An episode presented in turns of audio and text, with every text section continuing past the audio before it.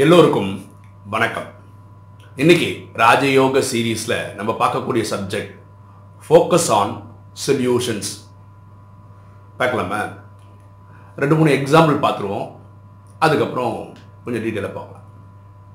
ஒரு car manufacturing company, ஓகேங்களா, அவங்க ஒரு புது டைப் ஆஃப் கார் மாடல் ஒன்று மார்க்கெட்டில் கொண்டு வராங்க.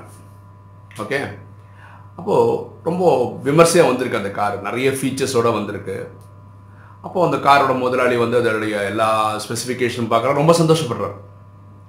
ஓகேங்களா, அப்போது ஒரு ட்ரையல் ரன் பண்ணுறதுக்காக அந்த ஆஃபீஸ் ஸ்பேஸ் இருக்குல்ல, கம்பெனியை விட்டு வெளியே கொண்டு வரதுக்காக அந்த காரை கொண்டு வந்து நிறுத்துகிறாங்க. அப்போ தான் அவங்க பார்க்குறாங்க, இந்த காரோடைய கம்பெனியோட கேட் இருக்குல்ல, ஃப்ரண்ட்டில் இருக்க கேட்டு இப்படி ஒரு முன்னாடி ஒரு இது ஆர்ச் மாதிரி ஒன்று போட்டிருப்பாங்க, அது தண்ணி தான் வரணும். அப்படி வரும்போது அந்த மேலே இருக்கிற அந்த இது இருக்குல்ல ஃப்ரேம் வந்து லைட்டாக அந்த காரோட இது இடிக்கும். ஒரு 2 சென்டிமீட்டர் ஹைட்டாக இருக்குது காரோட இது இருக்குது, அதனால் கரெக்டாக இப்படி போகும்போது லைட்டாக அப்படி தட்டிடும். அப்போது என்ன ஆகிடும்னா ஸ்க்ராட்ச் விழுந்துடும் காருக்கு. அப்போ கம்பெனி முதலாளி யோசிச்சார், இது எப்படா சால்வ் பண்ணுறது அப்படின்னு. அவர் 2-3 டெக்னீஷியன்ஸ்லாம் கூப்பிட்றாரு. அதில் அந்த கார் பெயிண்ட் பண்ணுறவர் வந்திருந்தார். அவர் என்ன சொன்னார்னா, சார் பார்த்தா கரெக்டாக இடிக்குது சார், ஆனால் லைட்டாக இடிக்கும், கொஞ்சம் பெயிண்டெல்லாம் போயிடும், பரவாயில்ல, வெளியே வந்துட்டோம் காரு, பட்டி பார்த்துட்டு பெயிண்ட் அடிச்சு கொடுத்தா புதுசு மாதிரி ஆகிடும், பெருசாக நீங்கள் யோசிக்க வேண்டியதில்லை அப்படின்னு அவர் சொல்கிறார்.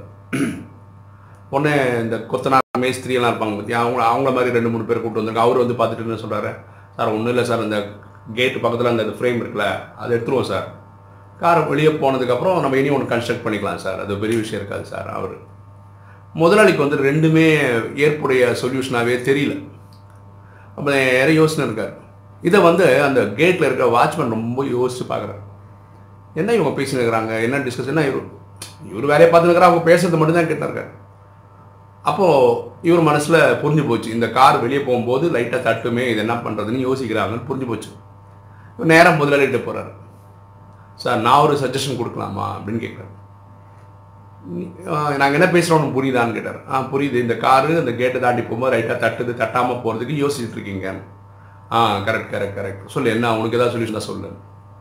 ஒன்றும் இல்லை சார், நம்ம டயர் இருக்குல்ல சார், அவர் காற்றை கொஞ்சம் இறக்கிடுங்க சார், அப்போ என்ன கொஞ்சம் ஹைட்டு குறைஞ்சிரும், ஃப்ரீயாகவே கார் போயிடும், இப்படி ட்ரை பண்ணி பார்க்கலாம்ல சார். ஆச்சா, பியூட்டிஃபுல், சூப்பர் ஐடியாச்சே அப்படின்னு முதலாளி ரொம்ப சந்தோஷப்படுறார். ஏன்னா அப்போ இனிமேல் இடிக்காது, போயிட்டு அடிக்க வேண்டிய வேலை இல்லை, இந்த ஃப்ரேமை கட் பண்ணி எடுக்க வேண்டியதில்லை, காரை அப்படியே போயிடும். அப்போ ரொம்ப சந்தோஷப்பட்டார். இந்த வாட்ச்மேனுக்கு கங்க்ராச்சுலேட்லாம் பண்ணேன். இந்த இஷ்யூவில் நம்ம புரிஞ்சுக்க வேண்டியது என்னென்ன, இவங்க ப்ராப்ளம் என்ன அப்படின்னு கண்டுபிடிக்கிறதுல தோத்துட்டாங்க. ப்ராப்ளம் என்னென்னா, காரை வெளியே கொண்டு போகணும், அதுதான் ப்ராப்ளம். ஆனால் இவங்க நினச்சது என்னென்னா, இந்த கேட்டு தடையாக இருக்குது, அதுதான் அவங்க நினச்சது. உணவே கரெக்டு தான், அப்போ ஒன்றும் கிடையாது. ஒரிஜினல் ப்ராப்ளம் காரை வெளியே கொண்டு வரணும், அதுதான் ப்ராப்ளமே. ஃபார் எக்ஸாம்பிள், இந்த ஆஃபீஸ்க்கு பேக் டோர்னு ஒன்று வந்து, பேக் கேட்னு ஒன்று வந்து, இது மாதிரி தடையே இல்லாமல் அந்த வழியை கூட வெளியே கொண்டு போயிருக்கலாம், கரெக்டு தானே?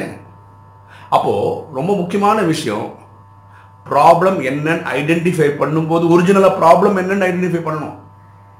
அங்கே ஒரு டீவியேஷனில் போய் மாட்டிக்கிட்டீங்கன்னா சொல்யூஷனே கிடைக்காது, இல்லை ஈஸியான சொல்யூஷன் கிடைக்காது.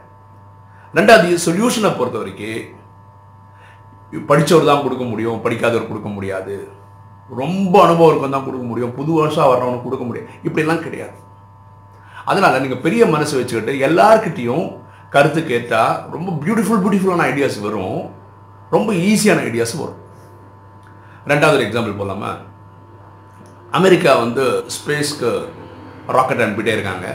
இப்போ உலகம் ஃபுல்லாக எல்லா கண்ட்ரியும் அனுப்புகிறாங்கன்னு வச்சுக்கோங்களேன், நிறைய கண்ட்ரிஸ் அனுப்புகிறாங்க. அமெரிக்கா தான் முதல்ல மனிதனே வச்சு ஸ்பேஸ்க்கு அனுப்பிச்சாங்க, ஓகேவா?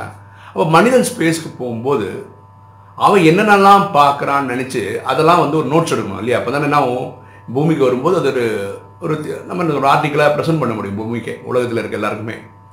அப்படி அனுப்பும்போது இவங்க என்ன பண்ணால், அழகாக ஒரு பேனாலாம் வச்சு அனுப்பிச்சிருந்தாங்க, ஒரு பால் பேன் பேனாக வச்சுக்கோங்களேன்.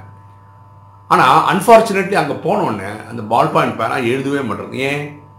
அங்கே கிராவிட்டி இல்லை. கிராவிட்டி இருந்தால் தான் நான் வந்து இங்கே இறங்கினா தான் எழுதவே முடியும். அப்போ ஃபஸ்ட்டு டைம் போனதுனால வெறும் பார்த்ததை வச்சே அந்த அஸ்ட்ரானட்ஸ்லாம் பூமிக்கு வந்துட்டாங்க. அப்போ என்ன சொன்னாங்கன்னா, அங்கே போனால் பேனா எழுத மாட்டேறது, பிகாஸ் ஆஃப் ஆல்டிடியூட் ரொம்ப ஹைட்டு போனதுனாலையும் அங்கே கிராவிட்டின்னு ஒன்று இல்லாதனாலையும் இங்கு கொட்ட மாட்டேருந்து, அதெல்லாம் எழுத முடியலன்னு. உடனே அமெரிக்கன் கவர்மெண்ட் ரொம்ப யோசிச்சு ஆரம்பிச்சிட்டாங்க. ரைட், இதுக்கு ஒரு சொல்யூஷன் கண்டுபிடிச்சாங்க. ஏன்னா பேனா எழுதலை இல்லையா, ஒரு தனியார் கம்பெனிக்கிட்ட இந்த ப்ராஜெக்டை கொடுக்குறாங்க. 10-20 கோடி காசு தராங்க.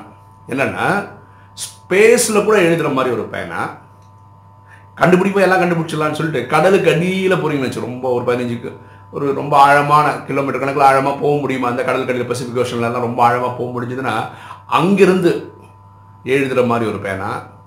ஒரு வேலை அந்த வெல்கானம் இருக்குல்ல, எரிமலை, பயங்கர சூடான டெம்பரேச்சர் இருக்கும், அங்கே போய் ஏதோ நோட்ஸ் எடுக்கணும், அங்கே போனேன்னா அது பேனா மேபி சூடுனால இதாகிடும், அந்த டைமில் எழுதுகிற மாதிரி ஒரு பேனாலாம் கண்டுபிடிக்கிறதுக்கு முயற்சி பண்ணாங்க. அந்த ஆர்டர் எடுத்த கம்பெனி ஒரு 10 வருஷமாக சமாளிச்சு ஒரு மாதிரி கஷ்டப்பட்டு அவங்க வந்து தயாரித்து கொடுத்ததா சொல்கிறாங்க.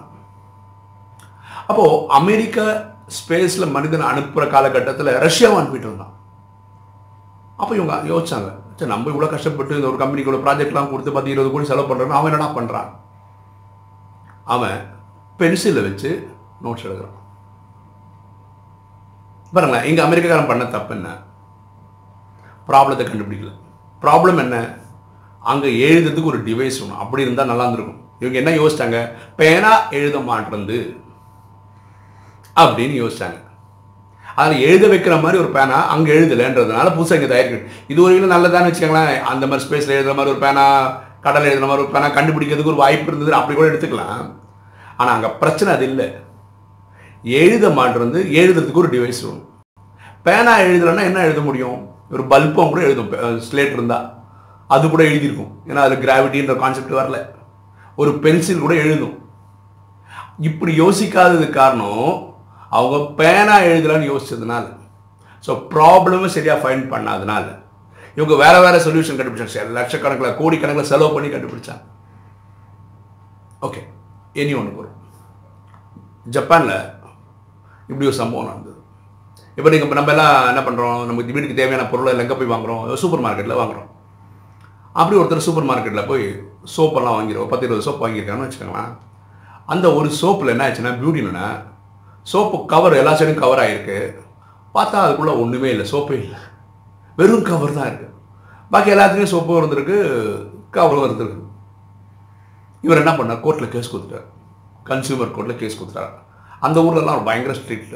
அதெல்லாம் சொன்னாலும் இதை பாருங்கள், ஓப்பனே பண்ணல அந்த கவரை, இது க்ளோஸாகவே இருக்குது, அதுக்குள்ளே சோப்பே இல்லை, என்னை ஏமாற்றிட்டாங்க, ஆனால் சோப்புக்கான ஃபுல் வேலை வாங்கிட்டாங்க.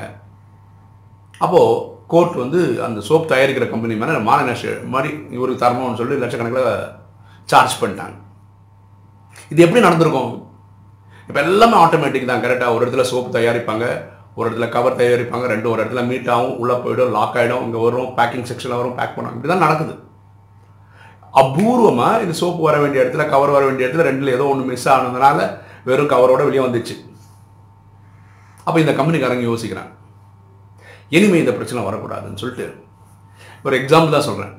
ஒருவேளை காலி கவர் வந்து ஒரு 10 கிராம் இருக்கும்னு வச்சுக்கோங்களேன், சோப்போடு இருந்தால் 150 கிராம் இருக்கும்னு வச்சுப்போம். அப்போ என்ன பண்ணாங்க, அப்போ ஒரு பெல்ட் மாதிரி, ஒரு கன்வேயர் பெல்ட் மாதிரி அந்த சோப் போயிட்டே இருக்கும், அந்த இதில் வெயிட்டை வச்சுக்கிட்டு அந்த வெயிட் 150ன்னு வந்துச்சுன்னா கவரும் இருக்குது சோப்பும் இருக்குதுன்னு கணக்கு.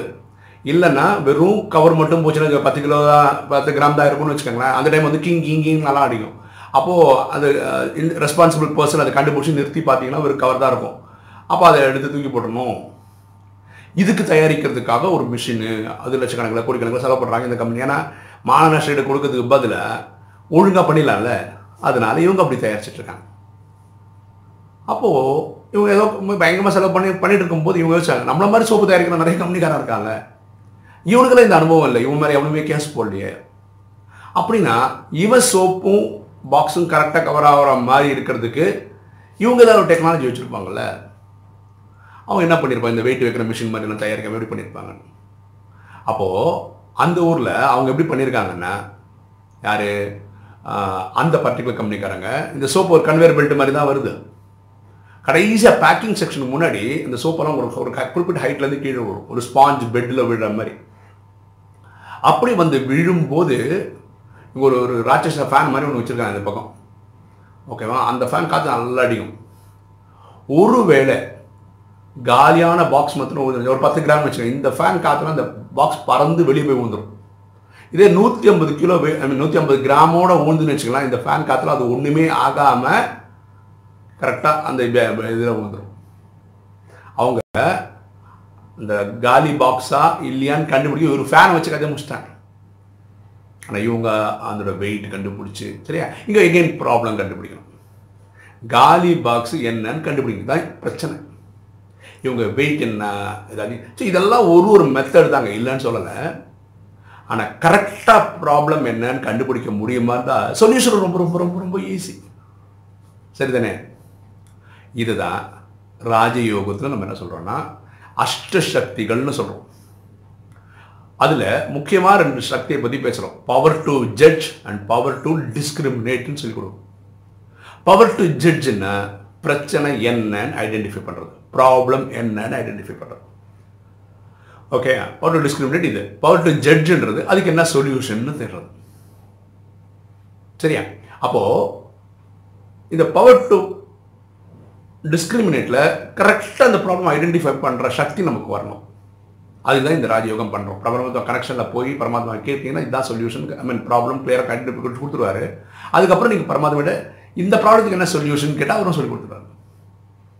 ஓகே, இந்த சக்தி இருக்கிறதுனால தான் இந்த ராஜயோகம் ப்ராக்டிஸ் பண்ணுறவங்க உலகத்தில் எல்லா ப்ராப்ளத்தையும் ஈஸியாக ஹேண்டில் பண்ணிட்டு போகிறாங்க. அட்லீஸ்ட் ஹேண்டில் பண்ணுற அந்த தைரியம் இருக்குது. பாருங்களா, எல்லா பிரச்சனைக்கும் சொல்யூஷன் இவ்வளோதாங்க. அந்த ப்ராப்ளத்தை பற்றி நாலேஜ் தேவை, எதை பற்றியும் பயம் இருக்கக்கூடாது, தைரியமாக இருக்கணும்.